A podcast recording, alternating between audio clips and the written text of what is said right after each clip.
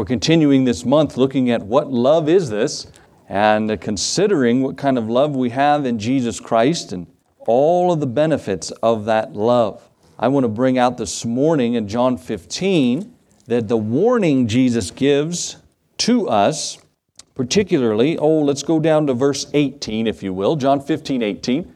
The warning that Jesus gives to us. And uh, as you read your Bible, you realize really quickly that Jesus gives warnings to us. Now, that's a righteous, holy God with a lot of integrity, to put it lightly, that He would tell us and warn us of things that are going to happen. You are not a qualified, uh, how do I put it, parent if you don't warn your children. If you just let your children go out into the world and figure things out on their own and they sow their wild oats and everything, you're not a good parent. You're warning them before they go out and get messed up with somebody and before they go out and make the blunders that you made. That's not fair. Now, Jesus does the same, obviously, as our Heavenly Father. He warns us. Notice what He says again. If the world hates you, you know that it hated me before it hated you. Verse 19, if you were of the world, the world would love, notice the word love, His own. But because ye are not of the world, but I have chosen you out of the world, therefore, because of that, the world hateth you. The world hateth you. Uh, notice, jump down, if you will, to verse 22. I want you to see this. 22, if it, if I had not come and spoken unto them, they had not had sin. But now they have no cloak or covering for their sin. See, Jesus pointed out their sin. You remember back in uh, the great Sermon on the Mount. Well, I haven't done that bad, Lord. And Jesus says, What? I know the law says you shouldn't kill, but my law, my authority, Jesus, I say if you just have hatred in your heart towards a brother, it's the same, right? So he says now, they have no cloak. Verse 23 He that hateth me hateth my Father also. If I had not done among them the works which none other man did, underline that in your Bible. None other man did. They had not had sin, but now they have they both seen and hated both me and my Father. But this cometh to pass that the word might be fulfilled that is written in their law. They hated me without a cause. He quotes to them the scripture. You hate me without a cause. Oh no, we have a cause. Eh, blasphemy. We have a no. He says you have no cause. You have ju- no justifiable cause. By the way, when they arrested Jesus on that night, we're about to celebrate it here next month. When they arrested Jesus on that night, they transgressed the law, meaning they did not follow the law when they arrested a human being. They took him by night, that was not allowed. They brought false witnesses, that was not allowed. I have a book in my office, a fascinating book, written by an attorney. They stepped over something like 12 or 13 laws or rules or stipulations put in place. They stepped over those when they arrested Jesus. Okay, so they were not right to do that. They were wrong. Why? Out of hatred, blind hatred. Now, what does he say? Okay, they hated me without a cause. Now, this morning, I want to point out some things. There is a love that we should avoid. there is a love we should avoid. Or, in other words, I put it misplaced love. We all have misplaced love. I heard of the old fella, and he went into the doctor because he couldn't hear. And uh, he, he went and said, Sir, I can't hear nothing. And he said, well, we'll, get, we'll fix that. And they did, ran some tests and gave him some really good hearing, hearing aids. And he put them on his ear and he said, Can you hear me now? He said, I can hear you perfectly. And the doctor whispered, said, I can hear everything. Wonderful. He sent him home. He came in a, about uh, two months later. He said, Sir, how's everything going? I bet your family is thrilled you can hear now. And he nodded. He said, Well, what's wrong? Haven't you told them? He said, No, I haven't told anybody. He says, I just sit back and listen to all their conversations. They still think I can't hear. He said, Oh, really? He said, Yeah, I've changed my will about three times. uh, some people uh, say they love you, right? But uh, they don't really love you. We know that to be true. There is a misplaced love, and there is a love we should avoid. Now, let's look at the first one. The first love we should avoid is that of your own life. We love our own lives. Now, for all of us, there is something ingrained within us inerrant within us, being born, we love ourselves. It's called self preservation. Now, not necessarily that we're pompous and proud and uh, we stare at ourselves in the mirror all day. It's that we have self preservation. If you've ever been around somebody who's taking their last breath or they're in a tragic situation, you realize you never feel more alive when? When you're closer to death. So we have some dear people here that have dealt with that first responders and law enforcement. You never feel more alive when you're closer to death. Now, think about this. We are warned repeatedly throughout the scripture, and you know this, not to love ourselves, not to love our lives. Why? Again, this is just a dress rehearsal for the life to come. Don't forget that. You are awaiting eternity. How many years do you have on this earth? Well, we don't have many. Maybe 75 and 80 and above that, praise the Lord. But not long. It's just a dress rehearsal for the big show that's coming ahead. There's so many people throughout Scripture, and I, uh, for the time's sake this morning, I can't go through them all, but there's several that I thought of as I was preparing that they had a misplaced love. You look back to a man by the name of Solomon in the Old, Bible, uh, in the Old Testament, and he, he went through, and as he started out, you recall the story very well, I'm sure, he started out very well, didn't he? And uh, he started out and he said, uh, basically, the Lord came to him, or he came, went to the Lord, and you remember the story. He said, Lord, uh, uh, I need wisdom. And uh, this is not scripture, I'm just adding lib here a little bit. The Lord said, uh, You don't want riches? No. You don't want fame? no. You don't want women? He said, No. I want wisdom and discernment and judge, uh, justice. I want understanding and knowledge. I want all of those so that I can lead this so great of people. He says to the Lord, I don't know how to go out and I don't know how to come in. Meaning, he says, I have no idea what I'm doing. By the way, it's okay if you don't know what you're doing. But don't stop there. I don't know what I'm doing. Therefore, this is what I do. I don't know what I'm doing. Therefore, it's an excuse for me to not obey the Bible. Right? Don't allow that. Solomon acknowledged that he didn't know what he was doing, but he said, Lord, since I don't, please help me. You remember when your baby was born? Your first baby? And you thought, oh my goodness, I have no idea what I'm doing. and we joke with our oldest daughter, but we say, you're the burnt pancake, sorry. You know, uh, we, sorry about that, you know, honey. Uh, because she always brings it up. Well, you never let me do that. You never let, oh, sorry about that. We're, we're learning too. But Solomon came and he said, Lord, I need wisdom. I need guidance. Now, in the beginning, he did so well. And then what happened? I'll tell you what happened. There came a crisis point in his, in his life, as with all of us. We come to a fork in the road where we have to choose God or pleasure. This is what Paul says in the uh, New Testament. Remember, they're lovers of pleasure more than lovers of God. And there's a fork in the road. Which one? And Solomon chose pleasure. And then he got right with God. Lord, forgive me, I repent of that. But then he did it again, repented again, did it again. And as you progress in sin, all of us know this because we've all been there, but as you progress in sin, it gets easier and easier and easier, doesn't it? That's why Paul references in the New Testament, he says that their conscience is seared with a hot iron. You ever had a hot iron on you? Or you some of you have cattle and livestock, you brand them it leaves that scar. It's called scar tissue, and that scar tissue has no feeling, right? You ever seen those guys with, in the sororities and they, they brand their arms with the, their sorority? There's no feeling there, is there? That's what he's saying. Over time, that sin goes on and on and on. You, you lose the conviction, you lose the sorrow. Paul says uh, there ought to be a godly sorrow leading you to repentance. And Solomon said, no, uh, he went on and on, didn't he? To where at the end he accumulated hundreds and hundreds of women not only wives, he actually married because the woman probably forced him, you know, you better marry me or else. But he also had a bunch of concubines. Those are just the side chicks on the side. I mean, can you imagine that? All of those women. But it didn't stop there, did it? If it was all sexual, I'll be careful, we have a few little. If it was all sexual, that's one thing. But what did they do to him? What did they do to his heart? You remember? Well, they, they pulled his heart away, didn't they? They said it's not just sex, it's not just fun. It's not just playing, playtime. That's fun stuff. What is it? I'll pull your heart away to other gods. See, there's the problem. That's the problem we have.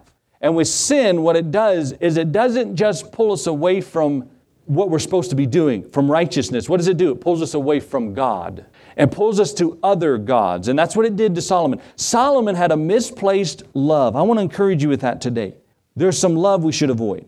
Now, Jesus says that what does it profit a man if he gains the whole world and loses his own soul? How many people do we see? We saw that last Sunday with the old Super Bowl, didn't we? I mean, they gain, oh, celebration, the confetti comes down. They're just jumping and hoping and praying. Uh, well, they're not praying, but they're, they're having a good old time. And for what? A stinking trophy. that they're going to go put on a shelf somewhere and collect dust. That's all it is. They gain the whole world. They get all that they ever desire. And yet what? They lose their own soul. Jesus says, What does it profit a man? You're missing the point. Throughout the Old Testament, we find it that for thousands of years, God stretched his arm out to the nation of Israel. Why? Because they have misplaced love. And they served other gods, the Bible says. And see, that's a big no no with God. You don't do that. They came to one point, and a man hired another man to come and curse the nation of Israel because he realized God was with them and they were about to invade his country and take over. And he called this man by the name of Balaam. You remember the story. And he hires him and says, Come and curse the people of God, this nation of Israel. Balaam says, No, I can't do that. God won't allow me to. Well, over time, he finally gave in and compromised and went with this man. He stood out on top of a grassy knoll and looked down into the valley of the millions of people, some believe, of the nation of Israel. And he says, I can't curse them. God won't allow me to. He told the king, he said, I told you I can't curse the people. God won't allow me to. He says, Here's what you do though. Since I can't curse the people, here's what you do you send your women into their camp, send your harlots and prostitutes and others into the camp, and have them seduce the men and commit immoral acts with the men. Then God will have to judge the nation of Israel. Very sly, isn't it? Very deceptive. That's what Satan does. I've said before, Satan's not going to come and bust through the front doors. Say, here I am, pitchfork and pointy ears. No, he's sly. He's very subtle, doesn't he? Now, what did he do? He sent those women in there. And God then had to judge the people. God's hand is stretched out still throughout the scriptures. Oh, I don't have time for all those verses. Throughout the Bible, stretched out still. I'm here for you. I want to bring you back. Your love has been misplaced, but come on back. Come on back. Thinking about this. Uh, John 12 and 25 He that loveth his life shall lose it. He that hateth his life in this world shall keep it unto eternal life. To eternal life. We don't love our lives. You got to take acknowledgement of that. Paul later will say in Galatians 2 and verse 20, For I'm crucified with Christ, nevertheless I live, yet not I, but Christ liveth in me. And the life I now live, I live by the faith. Now listen to this. I live by the faith of the Son of God who loved me and gave his life for me. Isn't that interesting? He says, I'm crucified. I now live not for myself, but crucified unto this flesh and this world. Why? Because he loved me and gave himself for me. That's the least I can do. And if he died for me, then I can live for him. Now, let's look at another one. And this one, let's get past really quick, but it's about money. Money. He says, don't love money. 1 Timothy chapter 6. Let's go there real quick. 1 Timothy 6. I want to clarify a few things that many of you know already, but just clarifying. 1 Timothy chapter 6. now he talks about this and goes through what it means. Verse 10 For the love of money, there's our word. What's the root of all evil? Is that true? Which while some coveted after, they've erred from the faith. And notice what happens. They pierce themselves through with many sorrows. But thou, O man of God, flee these things. Follow after righteousness, godliness, faith, love, patience, meekness. He goes on. Notice that. The love of money. Now, it's not money itself. I've heard many people say, if you have money, you're not right with God. That's not what the Bible teaches. That's wrong. If you have money, then good. God's blessed you with that. He can trust you with it, apparently. I've said before, I guess He cannot trust me with money, and we know that to be true. but nothing wrong with having money. What is it? It's the placement of money on your priority list, isn't it? He says the love of money. What does it do? It pulls you away. Two things. You err from the faith, okay? You err from the faith. That means you fall away from the faith. You stop believing the faith. You backslide. And you pierce yourselves through. We call that today shooting yourself in the foot. Oh, Barney Fife got one bullet and he shot himself. You shoot, isn't that true? Oh, I'm going to make money. I'm going to, I'm going to do all this and buy that. And what do you do? You just hurt yourself. You hurt yourself. That's what he says. We must be very careful in that. You know the story throughout Scripture, many stories of individuals who went after things they shouldn't have gone after. And allowing that thing, particularly something of money or materialism, to push them away from the Lord. He says some have coveted after. It's exactly what it is. It's a covetousness, coveting after things. The Lord comes to the nation of Israel and he says this, I must hasten. He says that I want you to understand something. In uh, Exodus chapter 20, some of you may have gotten through that in your Bible reading. He gives the, uh, list of what we call the Ten Commandments. And he emphasizes, if you notice, he emphasizes this thing called covetousness. He says, Thou shalt not covet thy neighbor, nor his wife, nor his things. Why? Because they just came out of 400 and something years in the world in Egypt. And it was no big thing to swap wives. It was no big thing to swap and steal and go steal their cattle and steal this and do this and covet after. No big deal. So now he's doing what? He's getting Egypt out of the people of Israel. And he says, Be careful about this thing of covetousness. Just let it go. Okay? God didn't give you that, didn't bless you with it. That's okay. The man in the New Testament comes to Jesus, and we've said this before, but you've studied it, I'm sure. He's called the rich young ruler. Three things that the world's after riches, youth, and ruling or power or popularity. Three things. And he says, Lord, I want to follow you. Jesus says, That's great. And he turns around to walk away and says, Hang on a second, though. Uh, go home and sell all you have and then come follow me. What's the Bible say? He walked away sorrowful sad, put his head down. And Jesus points at the man at his back because he's walking away. He says, uh, You can't follow me and riches. You can't do it. He clarifies, You cannot serve God and mammon. Either you will love the one and hate the other, or else you will cling to the one and despise the other. You can't do it. This individual came and said, I want to follow you. Jesus said, Okay, but let's get you on the priority list. Where am I at? Jesus first? Yes. We must be very careful about this putting Him first. I want to encourage you with this. Put God first in your finances. I know you know this. When you put Him first, you will see a great, great return in your finances. Now, it may not be right away, and it's not always money, is it? You give to the Lord financially, you put Him on your priority list of your giving, your tithes and your offerings. It's not always money that He returns, it's other things, isn't it? He blesses you with. He gives you health, or He provides something in your financial state with uh, paying off debt, or maybe uh, being able to purchase something of a vehicle that you need, or paying off this or that. It's not always that, but it sometimes is. And you think about prioritizing Him. Okay, let's keep going. There's another love to avoid, it's called pleasure. Pleasure. There is a pleasure in life that we should enjoy. Uh, not always do we have to be a stick in the mud with our head in the sand. We can enjoy pleasure. We know that. Pleasure's there. I uh, think about this, but I like to uh, get when I get home, sit down, and after dinner, it's always good to have about four or five scoops of ice cream. Anybody else? Okay, no, just one scoop, right, for you?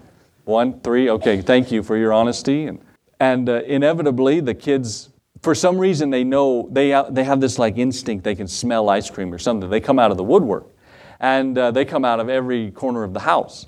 Uh, do you get ice cream out? Uh, no, uh, what? No. So I've learned now. I buy, you ever buy those Tom and Jerry ones, the little ones? You know, I can down that real quick, the whole thing, and then just get rid of them. That's a good pleasure. There's other pleasures we can enjoy. I know that. There's something we know. Be very careful. We know this. He says, Be cautious. As I said before, 2 Timothy 3, he talks about lovers of pleasure more than lovers of God. Go with me to Romans 1, will you? Romans 1 here. Notice this with me, what he says. These individuals enjoy sin so much they find pleasure in it. Romans 1. Now, again, he's talking about this. Oh, jump down to the last verse of verse 32. Look what he says. Here it is. He just went through a bunch of characteristics of these people, these very sinful people, who, knowing the judgment of God, they're knowledgeable about God's judgment, the coming judgment. Now, everybody does. As I said last week, people say, only God can judge me. Wait, wait, wait. Where'd you get that from? Who, knowing the judgment of God, that they which commit such things are worthy of death. Now they know that. Not only do the same, notice, but have pleasure. Underline that in them that do them.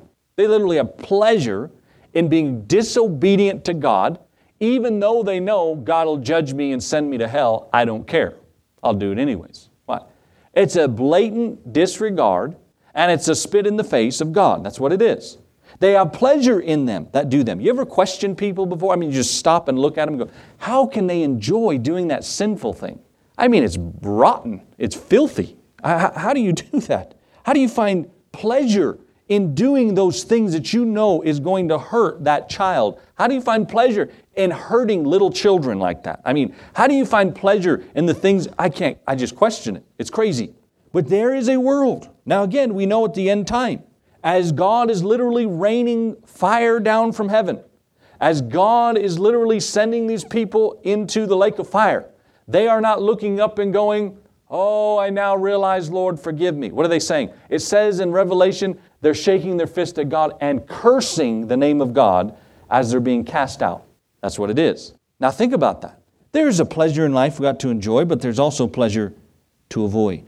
Paul goes so far in 2 Corinthians 12, he says, I find pleasure in infirmities. In infirmities. Oh, where am I going with it? I was going to quote it, but I better not. 2 Corinthians 12, let me get over there. he says, I find pleasure in those infirmities that I go through for the sake of the gospel. Oh, verse 10 or so. Is that right? Oh, yes, verse 10. Notice what he says. Therefore, I take pleasure in infirmities, reproaches, necessities, persecutions, distresses for Christ's sake. For when I am weak, then am I strong. Notice that. He takes pleasures in it. Now, when uh, infirmities, problems, difficulties find me, what do I do? I immediately pray to God, oh God, remove it from me. Lord, help me. Why? Why is this happening? It's not biblical. Maybe I ought to be praying, thank you. Why? Because for some reason, when I'm weak, then He is strong. When I am put down, Christ is lifted up. It's funny to me that when I have money and the bills are paid and the wife is happy and everything's going pretty well, I don't tend to pray as much. Do you find yourself there? I don't tend to be as faithful as I'm supposed to. I don't tend to want to desire the things of God as I, but it's when, oh, when I become weak. It's when God puts me through some fire. It's when He's doing all of this. He says, then I find that I realize now I should take pleasure in that. I realize now that I can have pleasure in infirmities. What are you going through today? I don't know. What challenges are you facing today? If it's sin involved, then handle the sin. But if you're living for God and you're still facing difficulties, maybe you ought to thank God. Now, easy to say, hard to do, and you say, well, okay, you first, Brother Tim. you ought to thank God. And say, God, maybe you're doing something in me to, to, to position me. Maybe you're doing something in me to position us as a couple to get ready for more fruit or more blessings in our lives. Paul says, I take pleasure when once I took pleasure in murdering Christians. I took pleasure in hurting people. I took pleasure in being a proud Jew. I took pleasure in people noticing my pedigrees and the decorations on my wall of all that I've accomplished and all the accolades and medals on my chest that I want. I took pleasure in that. But he says, now, after seeing the light and knowing who Jesus is, I take pleasure now in infirmities. Why? So that he'll be glorified. You know why God doesn't get glory? Because I'm in the way. I'm in the way. Pleasure. Hebrews 11 25, it said of Moses, says what? Instead of enjoying the pleasures of sin for a season, he chose to suffer affliction with God's people. Again, remember Moses was he was Pharaoh's son, and being a part of that family, you had a lot of benefits. He was very wealthy. He could have purchased and had anything he wanted. He could have had any woman he wanted. He could have had, had anything he wanted. He was powerful, he was wealthy. It's, in fact, it says, as you may have just read through your Bible reading, as the nation of Israel departed out of Egypt, it says that the Egyptians, they respected Moses. They liked Moses. They looked up to Moses. Those were the Egyptians. They knew who he was. He was very popular, he was very well known. But he says, I look at the, the landscape of life and I look out on my three and a half million dollar home and I stand on the balcony and I see all the things that I have, and I realize very quickly that uh, what does it profit a man if he gains the whole world and loses his own soul? Why just recently did we hear of another celebrity that put a rope around his neck? He had everything. Why did we just hear of another celebrity that purposely overdosed on pills when they had everything? Why is it? Because they realize that they cannot gain that thing inside. They can't itch that scratch or can't scratch the itch inside. They can't do it, can they? They have to understand. We come back to say, as Moses said, listen, I choose, and as Paul said, I choose to take pleasure in that. I want to remind you, Moses would have never saw God, never been literally face to face with God on that holy mount had he stayed down in Egypt enjoying a pleasure filled life, right? And I want to remind you of something. You may be nothing in this world, but you serve Christ, you'll be something up there. Remember that. The people that have everything down here in this old dusty world usually have very little up there. Very little. Lay not up for yourselves treasures upon this earth where moth and rust doth corrupt and thieves break through and steal, but lay up for yourselves treasures in heaven where neither moth nor rust nor thieves break through and steal. Now, if you follow that, those are natural things. Moth and rust You don't have to do, you just leave a garment out, you just leave something out. That's the natural process. It rusts, moth eats it up. And then you have thieves. You think about it. Again, this is what he says. You put so much stock into it, you, you, you hoard and hold on to so many things that don't matter. Oh, you think about today. Okay, I must keep going. Then we see the world. Let me say this. Fourthly, the love to avoid the world. The world. We must avoid this. Now, let's go to 1 John chapter 2. 1 John 2. Thank you again for following me this morning. 1 John 2. Because he gives us a definition of this word, world. Now, again, he is not speaking of this planet on which we are residing on, which we live on. That's not what he means when he says world. What does he mean by that? Love not the world, okay? 1 John 2, verse 16. No, let's go verse 15. Could we go there? Verse 15, sorry. But he says, Love not the world, neither the things that are in the world. Now, if any man love the world, the love of the Father is not in him. For all that is in the world, here it is, the lust of the flesh, the lust of the eyes, and the pride of life, is not of the Father, but is of the world. And the world passeth away, and the lust thereof. They're temporary. He that doeth the will of God abideth forever. Notice that definition of what he means by the world lust of the flesh, lust of the eyes, and the pride of life. This is what has gotten humanity throughout human history. It's got us. From the very beginning, you go all the way back to the garden, and you find all three of these. She saw the fruit, it was good, right? She saw. There's the lust of the eyes. The lust of the flesh, there it is. She realized, hey, this could benefit me. This would help me. The adversary was there, Satan, that old deceiver, the serpent, and he helped her with that. He said, if you take this, you'll become as gods, knowing good and evil. There's the pride of life. Hey, I will be somebody. We find it all the way back. And we're going to find it all the way to the end. The world today is lying in darkness, the Bible says. This is the world. We ought to love not the world. The world is something of an enemy of God. He says in James 4 and verse 4, he says, if you love the world, you're an enemy of God. You're not a friend of the you're a friend of the world, you're the enemy of God.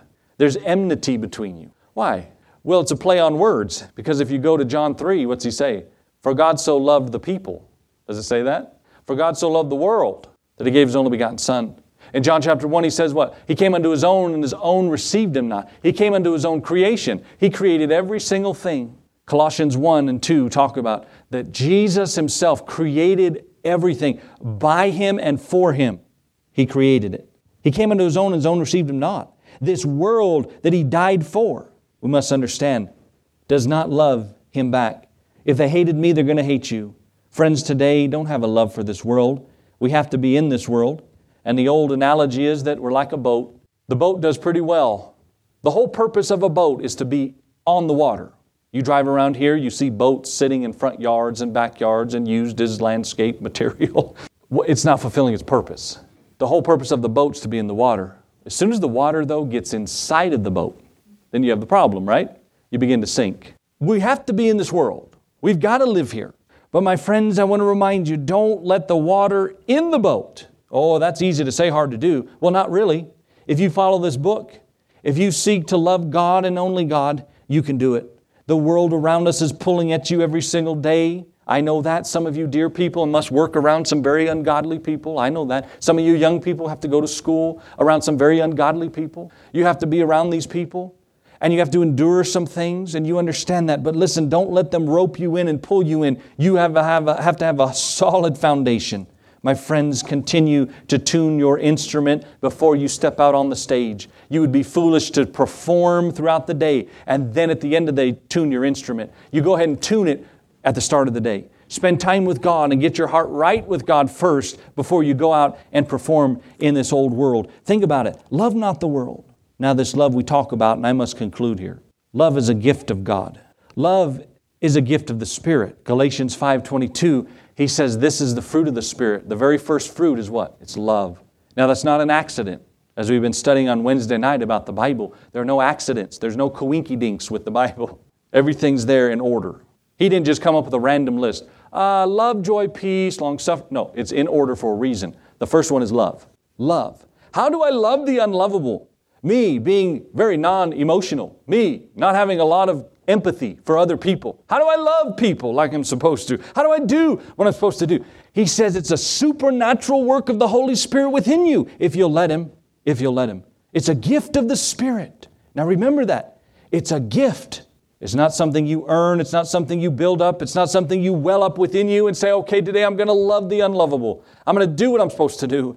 I'm going to try at this marriage. I'm going to keep going in this marriage when it's hard and it gets difficult. I can't do it. I can't do it. After all that she said to me and said about me, I'm not going to do it. I can't do it. No, you can. It's a gift of the Spirit. And you let the Holy Spirit come in and you say, Holy Spirit, help me to speak and to live those things of love. Can I say also, and lastly, it's not only a gift of the Spirit, it's a gift of God. 2 Timothy 1 and verse 7. God hath not given us the spirit of fear. You remember the rest of it?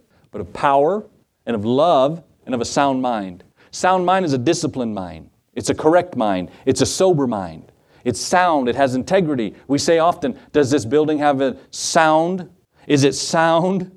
Is this floor sound? What are we saying? Does it have integrity? It's a sound mind. It's a right mind. He's not giving us a spirit of fear. Let me tell you something again. If you have fear, the fear he talks about there carries with it anxiety, depression, nervousness. That's not from God. There's a healthy, godly fear. You ought to fear the wrath. You ought to fear the judgment of God. You ought to fear putting your hand on the stove, it's going to burn. You ought to fear that if you go out and commit sinful things, God will judge. That's the fear we ought to have, not the fear. The fear he's talking about to Timothy was this Timothy was rather known if you will, of being rather nervous all the time and anxious. He says, Timothy, God's not given you that. That's of the flesh, that's of the world, that's of our adversary. He's given you that of power. Power to what? Power to do what you've been commanded to do. See, some things in the Bible, if you read, are very hard to do. They're difficult. I can't do that. Uh, you think standing up here preaching to you is easy. It's not. Uh, I need help. There's power. You have the power to do what God's told you to do.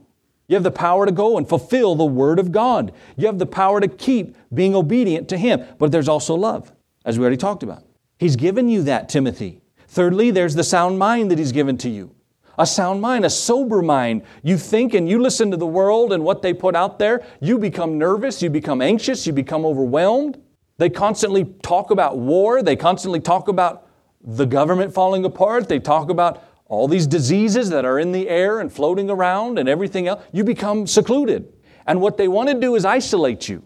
And there's a, gen- a hidden agenda behind it, we know that. But if Satan can keep you out of church, Satan can keep you from being in your Bible. Now, to fulfill the Bible, you can't sit at home.